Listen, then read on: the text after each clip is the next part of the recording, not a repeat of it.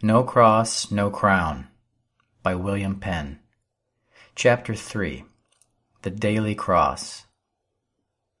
Therefore, O Christendom, the daily cross being both then and now the only way to glory, it will be to the great advantage of your soul to most seriously consider, first, what the cross of Christ is. Secondly, where the cross of Christ is to be taken up. Thirdly, how and after what manner is it to be borne? And fourthly, what is the great work and business of the cross? As to the first, what is the cross of Christ?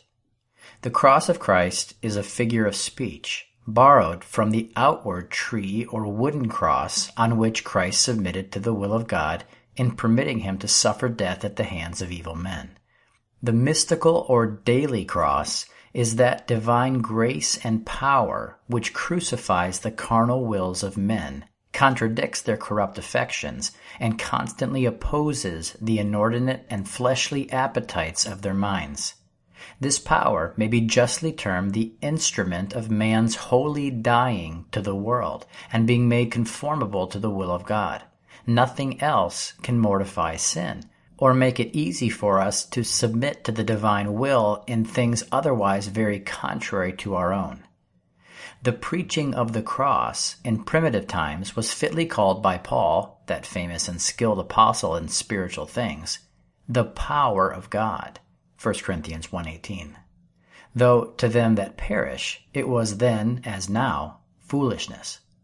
That is, to those who were truly weary and heavy laden and in need of a deliverer, to whom sin was burdensome and odious, the preaching of the cross, by which sin was to be mortified, was the power of God, or the preaching of the divine power by which they were made disciples of Christ and children of God. And this power wrought so mightily upon them that no proud or licentious mockers could put them out of love with it. But to those who walked in the broad way, in the full latitude of their lusts, and dedicated their time and care to the pleasure of their corrupt appetites, to whom all yokes and bridles were and are intolerable, to these the preaching of the cross was and is foolishness. Where does the cross appear? and where must it be taken up? I answer, within. That is, in the heart and soul. For where the sin is, there the cross must be. All evil comes from within. Christ taught, from within, out of the heart of man proceed evil thoughts, adulteries, fornications, murders, thefts, covetousness, wickedness, deceit, lasciviousness, an evil eye, blasphemy, pride, foolishness, all these evils come from within and defile the man. The heart of man is the seat of sin, and where he is defiled, there he must be sanctified. Where sin lives, there it must die. It must be crucified. Custom in evil has made it natural for men to do evil, and as the soul rules the body, so this corrupt nature sways the whole man. But still, it is all from within. Experience teaches every son and daughter of Adam the truth of this. The enemy's temptations are ever directed to the heart or mind, which is within. If they take not, the soul sins not. But if they are embraced, then lust, or inordinate desire, is immediately conceived. And as the Apostle says, when lust has conceived, it brings forth sin. And when sin is finished, that is acted, it brings forth death. James 1:15. Here is both the cause and the effect, the genealogy of sin, its rise and its end. In all this, the heart of evil man is the devil's mint, his workhouse, the place of his residence, where he exercises his power and art. Therefore, the redemption of the soul is aptly called the destruction of the works of the devil, 1 John 3 8, and the bringing in of everlasting righteousness. Daniel 9:24. When the Jews would have defamed Christ's miracle of casting out devils by a blasphemous imputation of it to the power of Beelzebub, Christ said, "No man can enter into a strong man's house and spoil his goods till he first bind the strong man."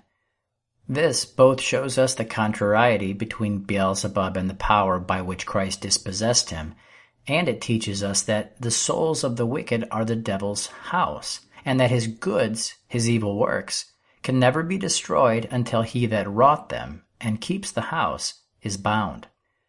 All this makes it easy to know where the cross must be taken up, by which alone the strong man can be bound, his goods spoiled, and his temptations resisted, that is, within, in the heart of man. In the next place, how and in what manner is the cross to be daily borne? The way, like the cross, is spiritual. It is an inward submission of the soul to the will of God as it is manifested by the light of Christ in the consciences of men, though it be contrary to their own inclinations.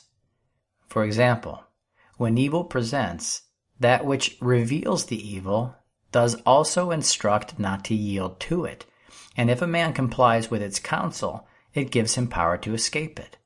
But they that look and gaze upon the temptation at last fall in with it and are overcome by it, the consequence of which is guilt and judgment. Therefore, as the cross of Christ is that spirit and power in men, though not of men, but of God, which crosses and reproves the fleshly lusts and affections. So the way of taking up the cross is an entire resignation of soul to the discoveries and requirings of it, without consulting worldly pleasure or carnal ease or interest, for these are captivated in a moment. Thus the soul must continually watch against every appearance of evil, and by the obedience of faith, in true love to and confidence in God, cheerfully offer up to the death of the cross that evil nature in themselves which, not enduring the heat of the siege, and being impatient in the hour of temptation, would, by its near relation to the tempter, easily betray their souls into his hands. This may show to everyone's experience how hard it is to be a true disciple of Jesus. The way is narrow indeed, and the gate very strait, where not a word, no, not a thought must slip the watch or escape judgment. Such circumspection, such caution, such patience, such constancy, such holy fear and trembling give an easy interpretation to that hard saying, flesh and blood cannot inherit the kingdom of God. For those who are captivated with fleshly lusts and affections cannot bear the cross, and those that cannot endure the cross must never have the crown. To reign it is necessary first to suffer. Chapter 4 Denying Lawful Self. Fourthly, what is the great work and business of the cross respecting man? It is of such great importance that this be truly, plainly, and thoroughly answered, that all that went before seems only to serve as a preface to it. Miscarrying in this is no less than a misguidance of the soul about its way to blessedness. I shall therefore pursue the question, with God's help, and the best knowledge He has given me, in the experience of several years' discipleship. The great work and business of the cross of Christ in man is self denial, a word little understood, but of much depth in itself and of sore contradiction to the world. The Son of God has gone before us, and by the bitter cup he drank and the baptism he suffered, has left us an example that we should follow in his steps. This made him put that hard question to the wife of Zebedee and her two sons, upon her soliciting that one might sit at his right hand and the other at his left hand in his kingdom. Are you able to drink of the cup that I shall drink, and be baptized with the baptism I am baptized with? It seems their faith was strong. They answered, We are able. Upon which he replied, You shall indeed drink of my cup and be baptized with the baptism I am baptized with. But their reward he left to his Father. What was the cup he drank, and the baptism he suffered? I answer, they were the denial and offering up of himself by the eternal Spirit to the will of God, undergoing the tribulations of his life and the agonies of his death upon the cross for man's salvation. Now, what is our cup and cross that we must drink and suffer? They are the denying and offering up of ourselves by the same Spirit to do or suffer the will of God for his service and glory. This is the true life and obedience of the cross of Jesus. Narrow still, but previous to Christ it was an unbeaten way. For Christ came in the greatness of his love and strength when there was none to help, not one to open the seals, to give knowledge, or to direct the course of poor man's recovery and though clothed with the weakness of a mortal man, being inwardly fortified by the almightiness of an immortal God, he traveled through all the straits and difficulties of humanity, and, as the first of all others, trod the untrodden path to blessedness. Oh, come, let us follow him, the most unwearied, the most victorious captain of our salvation, to whom all the great Alexanders and mighty Caesars cannot be compared for these were all great princes of their kind, and conquerors too, but on very different principles. Christ made himself of no reputation to save mankind, but these thoroughly ruined people in order to augment their name. They vanquished others, not themselves, but Christ conquered self, the very power that vanquished them. They advanced their empire by rapine and blood, but he by suffering and persuasion. They prevailed through force, but Christ never made use of compulsion. Misery and slavery followed all their victories, but Christ brought freedom and felicity to those he overcame. In all they did, they sought to please themselves. In all he did, he aimed to please his Father, who is God of gods, King of kings, and Lord of lords. Rightly then is he called the most excellent Prince and Conqueror, and it is this most perfect pattern of self denial we must follow, if ever we will come to glory. To do this, let us consider self denial in its true distinction and extent. There is a lawful and an unlawful self, and both must be denied for the sake of him who, in submission to the will of God, counted nothing dear that he might save us and though scarcely any part of the world has progressed as far as to need a lesson in the denial of lawful self, since every day they most greedily sacrifice to the pleasures of unlawful self, yet I shall at least touch upon it, as this may possibly meet with some who are so far advanced in this spiritual warfare as to receive benefit from it. The lawful self, which we are to deny, is that convenience, ease, enjoyment, and plenty which, in itself, is so far from being evil that it may be considered the bounty and blessing of God towards us. Things such as husbands, wives, children, houses, land, reputation, liberty, and life itself. These are God's favors, which we may enjoy with lawful pleasure and justly improve as our honest interest. But when God requires them, at what time soever, or if he is pleased to try our affections by making us part with them, I say, when they are brought in competition with Him, they must not be preferred, but denied.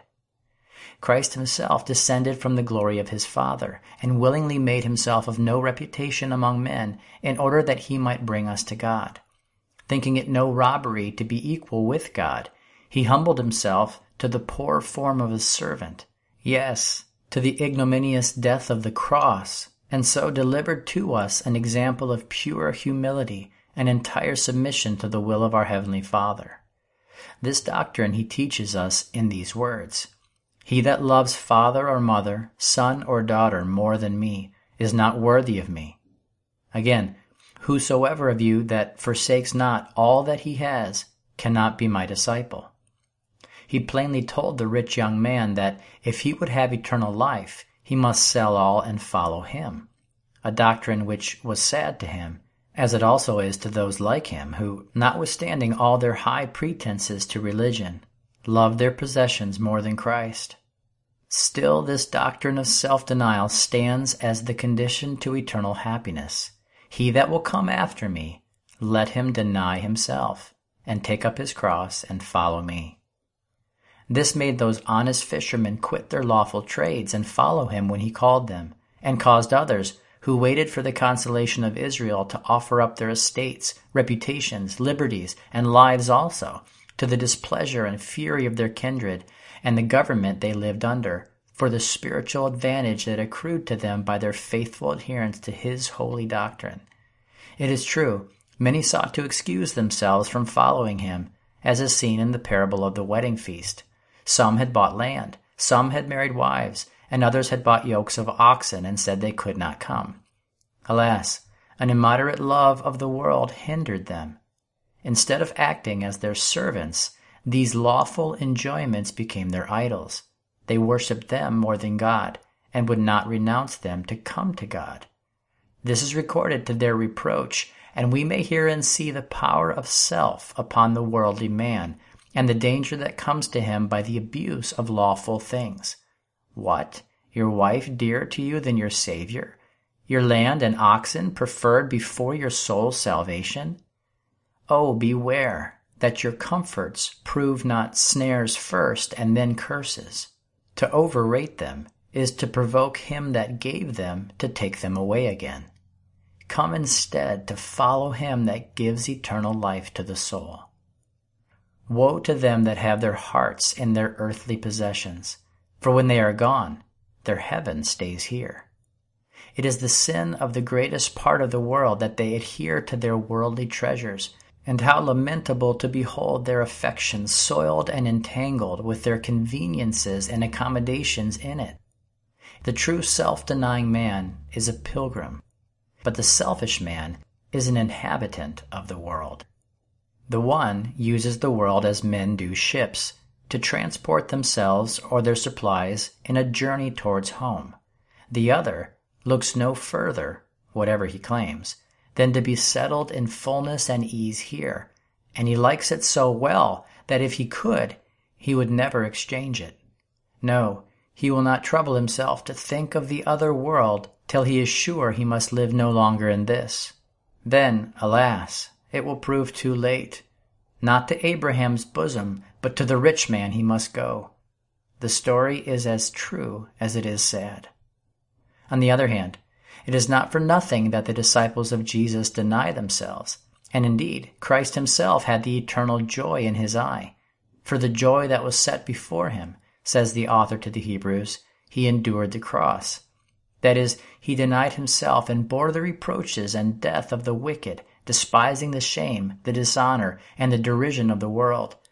This made him not afraid, nor shrink, and he has sat down on the right hand of the throne of God to the encouragement and great consolation of his disciples. When Peter asked him what they should have who had forsaken all to follow him, he answered, Verily I say unto you, you who have followed me in the regeneration, when the Son of Man shall sit on the throne of his glory, you also shall sit upon twelve thrones, judging the twelve tribes of Israel, who were then in apostasy from the life and power of godliness.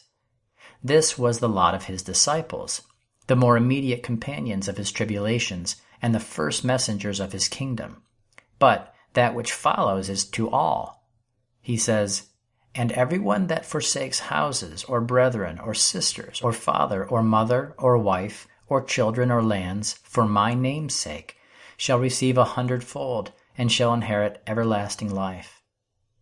It is this recompense of reward, this eternal crown of righteousness, which, in every age, has raised in the souls of the just a holy neglect, yes, a contempt of the world. This is no new doctrine. It is as old as Abraham. In several most remarkable instances, his life was made up of self denial. First, in quitting his own land, where we may well suppose him to have been settled in the midst of plenty, or at least sufficiency. And why did he leave it? Because God called him. This should be reason enough. But such is the world's degeneracy that, in reality, it is not. Indeed, the same act, upon the same incentive, in any man now, though praised in Abraham, would be mocked and derided.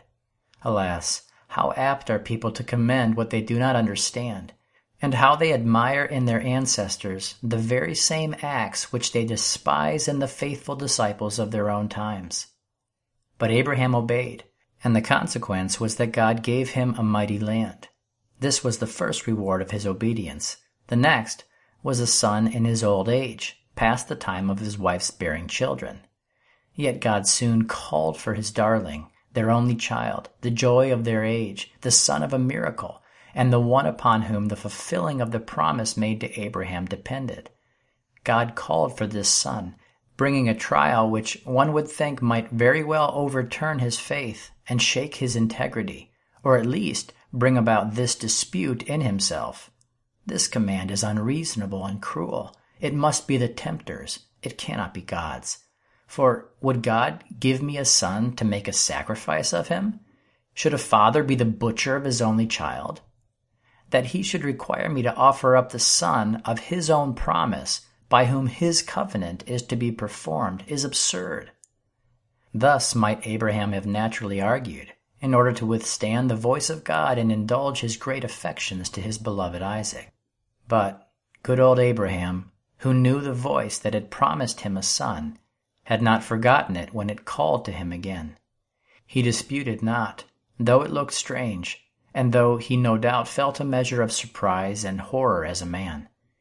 He had learned to believe that God, who gave him a child by a miracle, could work another to preserve or restore him.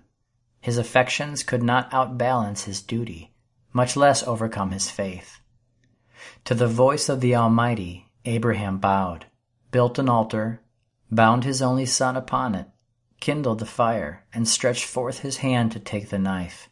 But the angel stopped the stroke. Hold, Abraham, your integrity is proved. And what followed? A ram served for the sacrifice, and Isaac was his again. This shows how little will serve where all is resigned, and how low a sacrifice contents the Almighty where the heart is approved. It is not the sacrifice that recommends the heart, but the heart that gives the sacrifice acceptance. God often touches our greatest comforts and calls for that which we most love and are least willing to part with.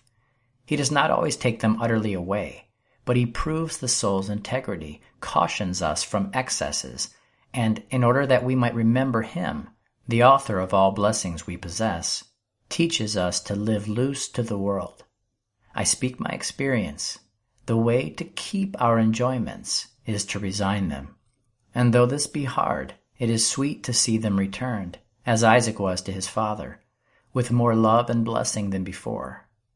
O foolish world! O worldly Christians!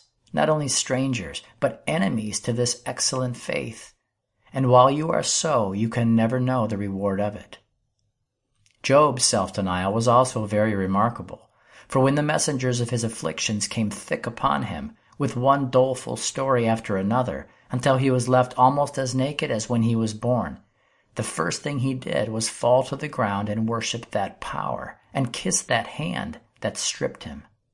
He was so far from murmuring, he concluded his losses of estate and children with these words Naked came I of my mother's womb, and naked shall I return. The Lord gave, and the Lord has taken away. Blessed be the name of the Lord.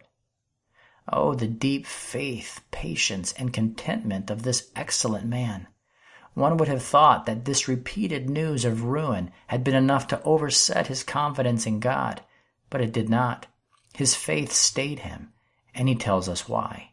I know, says he, that my Redeemer lives.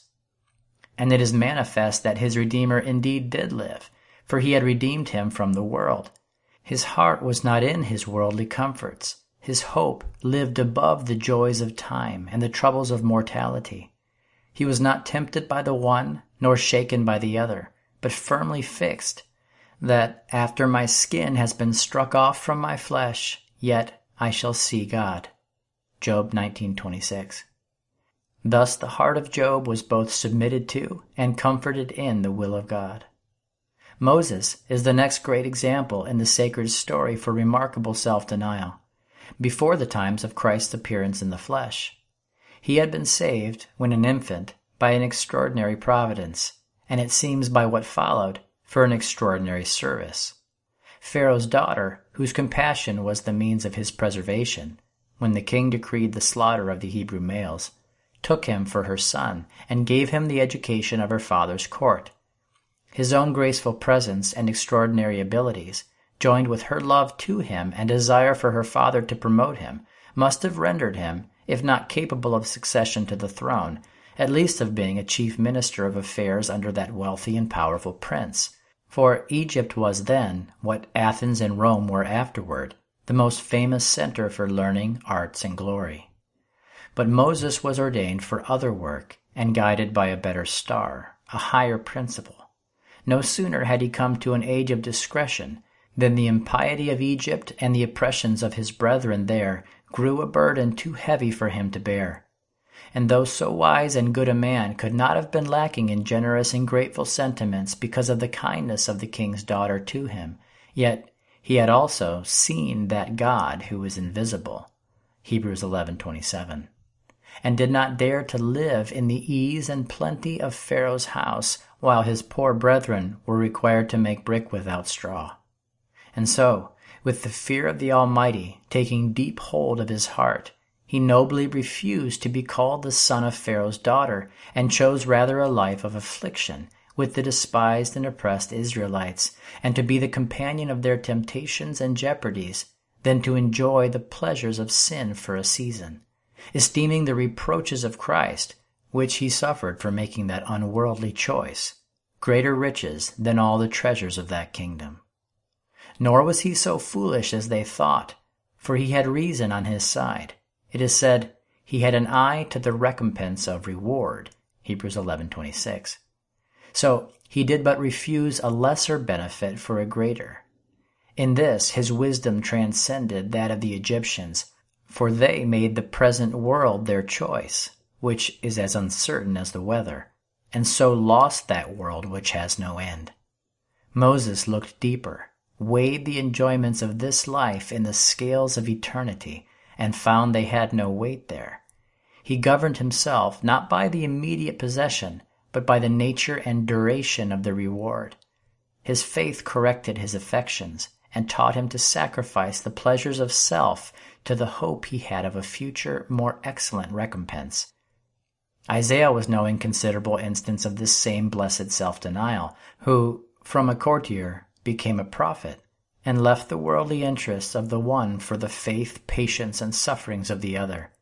His choice did not only lose him the favor of men, but their wickedness, enraged by his integrity to God in his fervent and bold reproofs of them, made a martyr of him in the end for they barbarously sawed him asunder in the reign of King Manasseh. Thus died that excellent man, commonly called the evangelical prophet. I shall add one example more, from the fidelity of Daniel.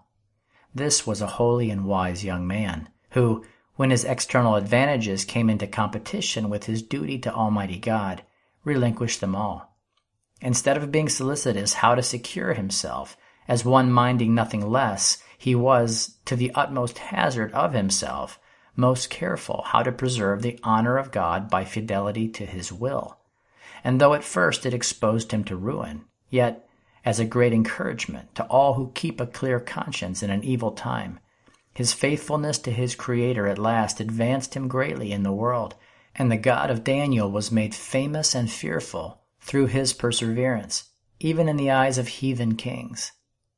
What shall I say of all the rest, who, counting nothing dear that they might do the will of God, abandoned their worldly comforts and exposed their ease and safety, as often as the heavenly vision called them, to the wrath and malice of degenerate princes and an apostate church? More especially Jeremiah, Ezekiel, and Micah, who after they had denied themselves, in obedience to the divine voice, sealed up their testimony with their blood. Thus was self-denial the practice and glory of the ancients, who were predecessors of the coming of Christ in the flesh. And shall we hope for heaven without it now, when our Saviour himself was made the most excellent example of it? And that, not as some would eagerly have it, namely, he suffered for us so that we need not suffer, but rather, he suffered for us that we might deny ourselves and so be the true followers of his blessed example. Whoever you are, therefore, that desire to do the will of God, but faint because of the opposition of worldly considerations, remember, I tell you, in the name of Christ, that he who prefers father or mother, sister or brother, wife or child, house or land, reputation, honor, office, liberty, or life, before the testimony of the light of Jesus in his own conscience, shall be rejected of him in the solemn and general examination of the world, when all shall be judged and received according to the deeds done, and not the profession made in this life. It is the doctrine of Jesus that if your right hand offends you, you must cut it off, and if your right eye offends you, you must pluck it out. That is, if the most dear, the most useful and tender comforts you enjoy stand in your soul's way, interrupting your obedience to the voice of God and your conformity to His holy will revealed in your soul, you are engaged, under the penalty of damnation, to part with them. The way of God is a way of faith, which is as dark to natural sense as it is mortal to self. The children of obedience, with holy Paul, count all things dross and dung that they may win Christ, and know and walk in this narrow way. Speculation will not do, nor can refined notions enter it. Only the obedient will eat the good of this land. They that will do my Father's will, says the blessed Jesus, shall know of my doctrine. Them he will instruct. There is no room in the heart for instruction where the lawful self is Lord and not servant. For self cannot receive it, and that which should receive it is oppressed by self, with fears and doubts. What will my father or mother say? How will my husband treat me? Or what will the magistrates do with me? For though I feel a most powerful persuasion and a clear conviction upon my soul of this or that thing, yet considering how unpopular it is, what enemies it has, and how strange I shall seem to some, I hope God will pity my weakness if I sink. I am but flesh and blood. It may be that hereafter he will better enable me, and there is time enough. Thus speaks the selfish, fearful man. Deliberating is always the worst, for the soul loses in consultation, but the manifestation of light brings power with it. Never does God seek to convince people, but upon their submission he empowers them. He requires nothing without ability to perform it, for that would be mocking, not saving men. It is enough for you to do what God shows to be your duty, provided you consent to the light and spirit by which he gives you that knowledge. They that lack power are those who do not receive Christ in his convictions upon the soul, and such will always lack it but such as do receive him receive power also, like those of old, to become the children of God, through the pure obedience of faith. Therefore, let me beseech you by the love and mercy of God, by the life and death of Christ, by the power of his Spirit and the hope of immortality, you whose hearts are established in your temporal comforts and are lovers of self more than of these heavenly things. Let the time past suffice for such things. Do not think it enough to be clear of certain gross impieties which others are found in, while your inordinate love of lawful things defiles your enjoyment of them, and draws your heart from the fear, love, obedience, and self denial of a true disciple of Jesus. Turn about then, and hearken to the still voice in your conscience.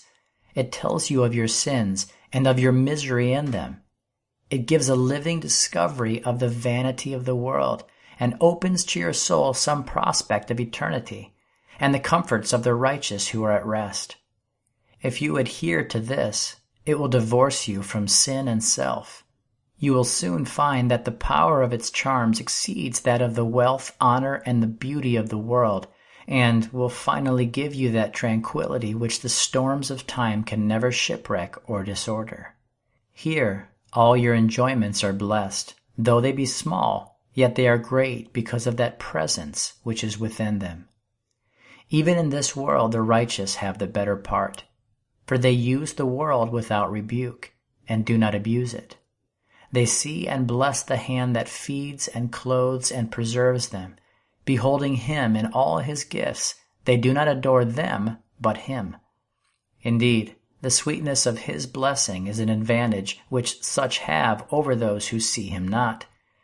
In their increase they are not lifted up, nor in their adversities are they cast down, for they are moderated in the one and comforted in the other by his divine presence.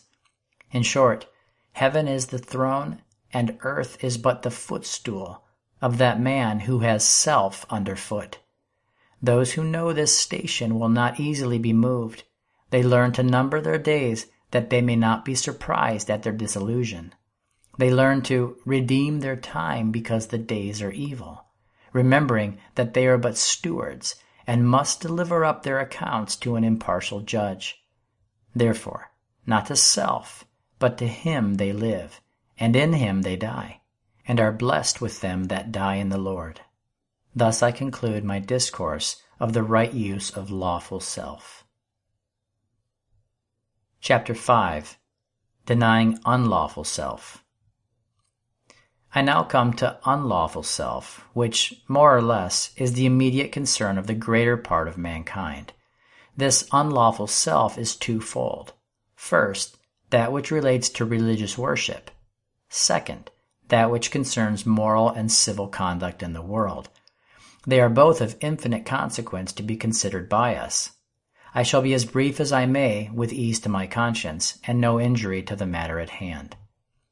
That unlawful self in religion, which ought to be mortified by the cross of Christ, is man's invention and performance of the worship of God, which is not truly so, either in its institution or performance.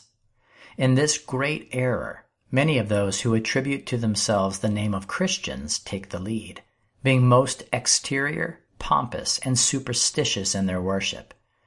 These not only err exceedingly by a spiritual unpreparedness in the way of their performing worship to Almighty God, who is an eternal spirit, but the worship itself is composed of what is utterly inconsistent with the very form and practice of Christ's doctrine and the apostolic example. The worship of the apostles was plain and spiritual. The worship of today is gaudy and worldly. Christ's worship was inward, in the soul. The world's worship is outward and bodily. The true worship was suited to the nature of God, who is a spirit, but man's invented worship is accommodated to the carnal part. Instead of excluding flesh and blood, behold, there is now a worship calculated to gratify flesh, as though the goal were not to present God with a worship pleasing to him, but to make one pleasing to man. This is a worship dressed with stately buildings and imagery, rich furniture and garments, polished voices and music, costly lamps, wax candles and perfumes, and all acted with the most pleasing variety to the external senses that art can invent or cost procure. They act as though the world were to turn Jew or Egyptian again, or that God was an old man and Christ a little boy, to be treated with a kind of religious masquerade, for so they picture him in their temples, and too many in their minds.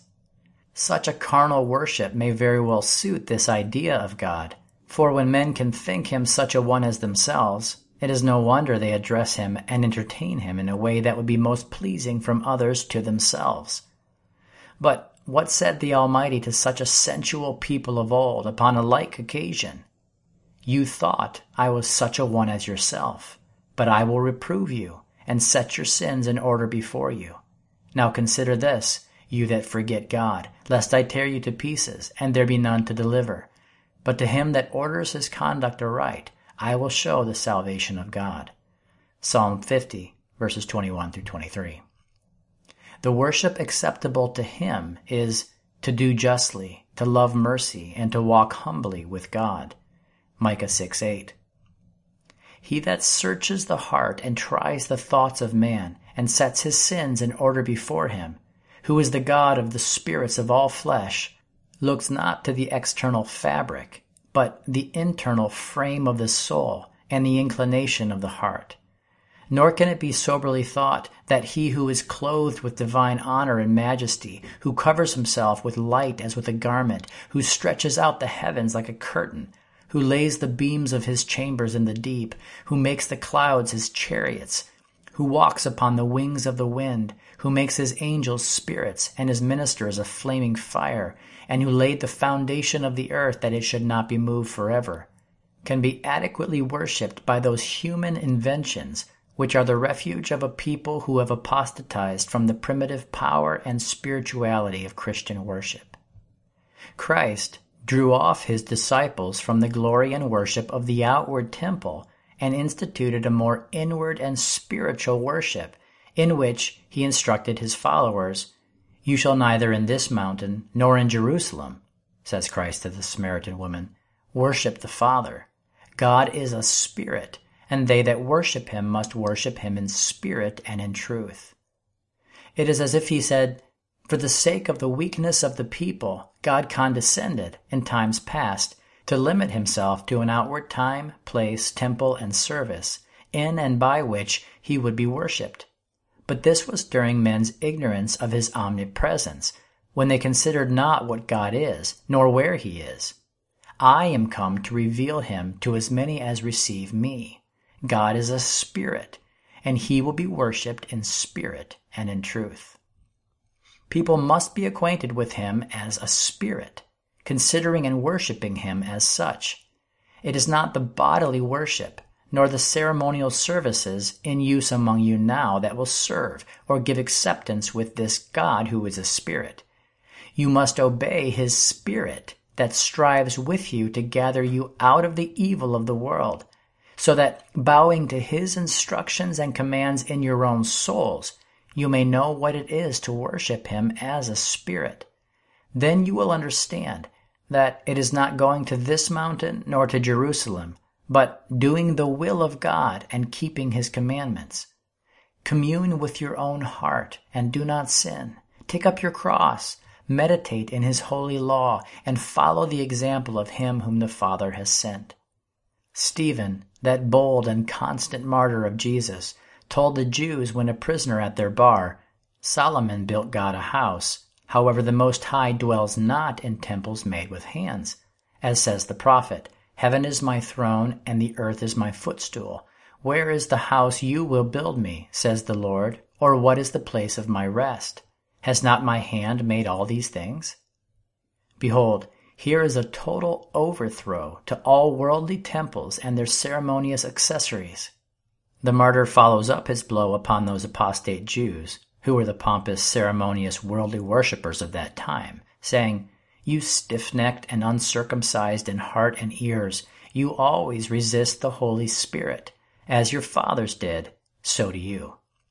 It is as if he had told them, Neither your outward temple, rites, and shadowy services, nor your pretensions to succession, in nature from Abraham and by religion from Moses, are of any import. For you are resistors of the Spirit and opposers of his instructions. You will not bow to his counsel, nor are your hearts right towards God. You are the successors of your father's iniquity, and though you are verbal admirers of the prophets, you are not the successors of their faith and life. The prophet Isaiah carries it a little farther than what is cited by Stephen. For after having declared what is not God's house, the place where his glory dwells, these words immediately follow. But to this man will I look, even to him that is poor and of a contrite spirit, and trembles at my word. Behold, O carnal and superstitious man, the true worshipper, and the place of God's rest. This is the house and temple of him whom the heavens of heavens cannot contain, a house which self cannot build, nor the art and power of man prepare or consecrate. Paul, that great apostle of the Gentiles, twice expressly uses the word temple to refer to man, and not to a building of man's hand and art. In his first epistle to the church at Corinth, he writes, Know you not that you are the temples of the Holy Spirit, which is in you, which you have from God? And again, he tells the same people in the second epistle, For you are the temple of the living God, as God has said. And then cites God's words by the prophet. I will dwell in them and walk in them, and I will be their God, and they shall be my people. This is the evangelical temple, the Christian church, whose ornaments are not the embroideries and furnitures of worldly art and wealth, but the graces of the Spirit, meekness, love, faith, patience, self-denial, and charity. Here it is that the eternal wisdom, who was with God from everlasting before the hills were brought forth or the mountains laid, chooses to dwell, rejoicing, he says, in the habitable part of his earth, and my delight is with the sons of men. Proverbs 8:31. Not in houses built of wood and stone. This living house is more glorious than Solomon's dead house, which was but a figure, even as Solomon was a figure of Christ, who builds us up as a holy temple to God. It was promised of old that the glory of the latter house should transcend the glory of the former, which indeed may be applied to this. For the prophet spoke not of one outward temple or house excelling another in outward luster. For where is the benefit of that? But the promise was that the divine glory, the beauty of holiness in the gospel house or church, made up of renewed believers, should exceed the outward glory of Solomon's temple, which, in comparison of the latter days, was but as flesh to spirit, fading resemblances compared to the eternal substance. Christians do indeed have meeting places, yet not in the Jewish or heathen way, but rather plain, void of pomp and ceremony, suiting the simplicity of their blessed Lord's life and doctrine. For God's presence is not with the house, but with them that are in it, who are the gospel church, and not the house. Oh, that such as call themselves Christians knew a real sanctity in themselves by the washing of God's regenerating grace, instead of that imaginary sanctity ascribed to places. Then they would know what the church is, and where it is that God appears in this gospel day.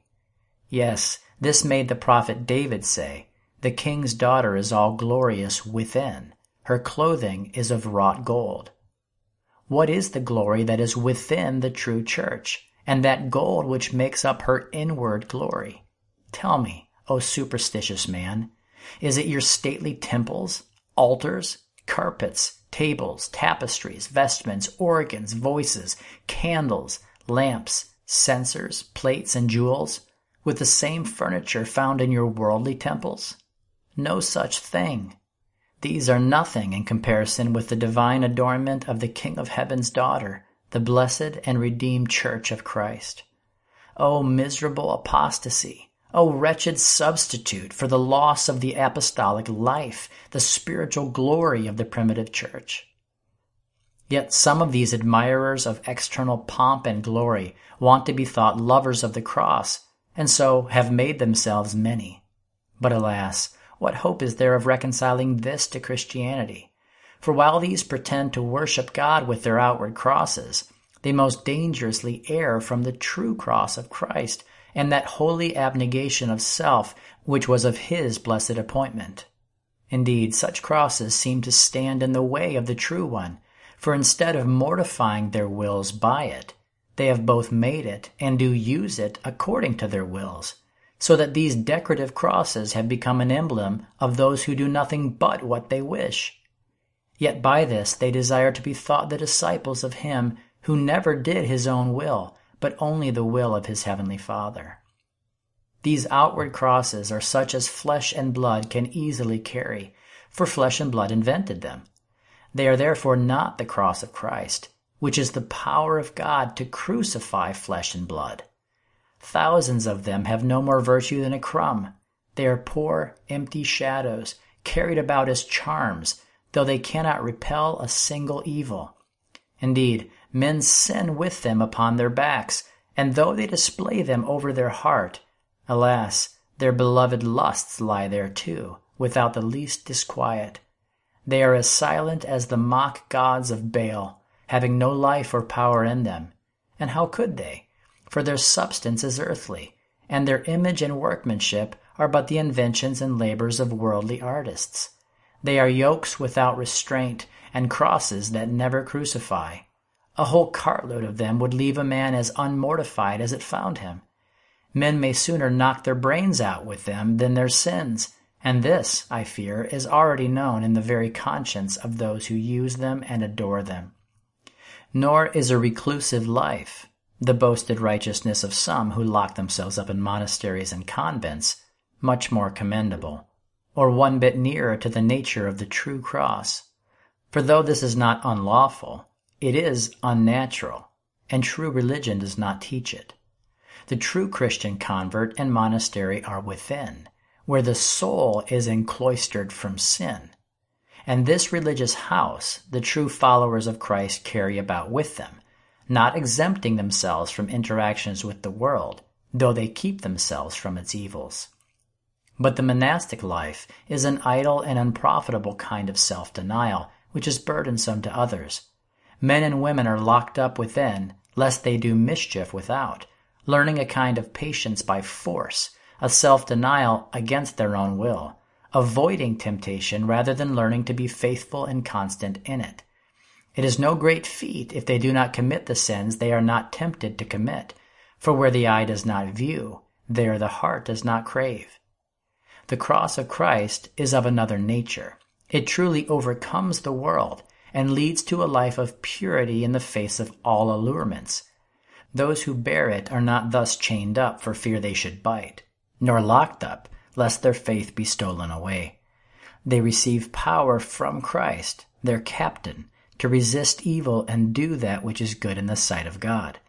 Indeed, they despise the world and love its reproach above its praise. They do not offend others, but love those who offend them. What a world should we have if everybody, for fear of transgressing, should cage themselves up behind four walls? No, the perfection of the Christian life extends into every honest labor and commerce used among men. Such severity is not the effect of Christ's free spirit, but of voluntary and fleshly humility, shackles of man's own making and putting on, without prescription or reason. Monasteries and convents are their own lawgivers, and set their own rules, punishments, and penance, a constraint harshness that is out of joint with the rest of creation for society is one of the great ends of creation, and not to be destroyed for fear of evil.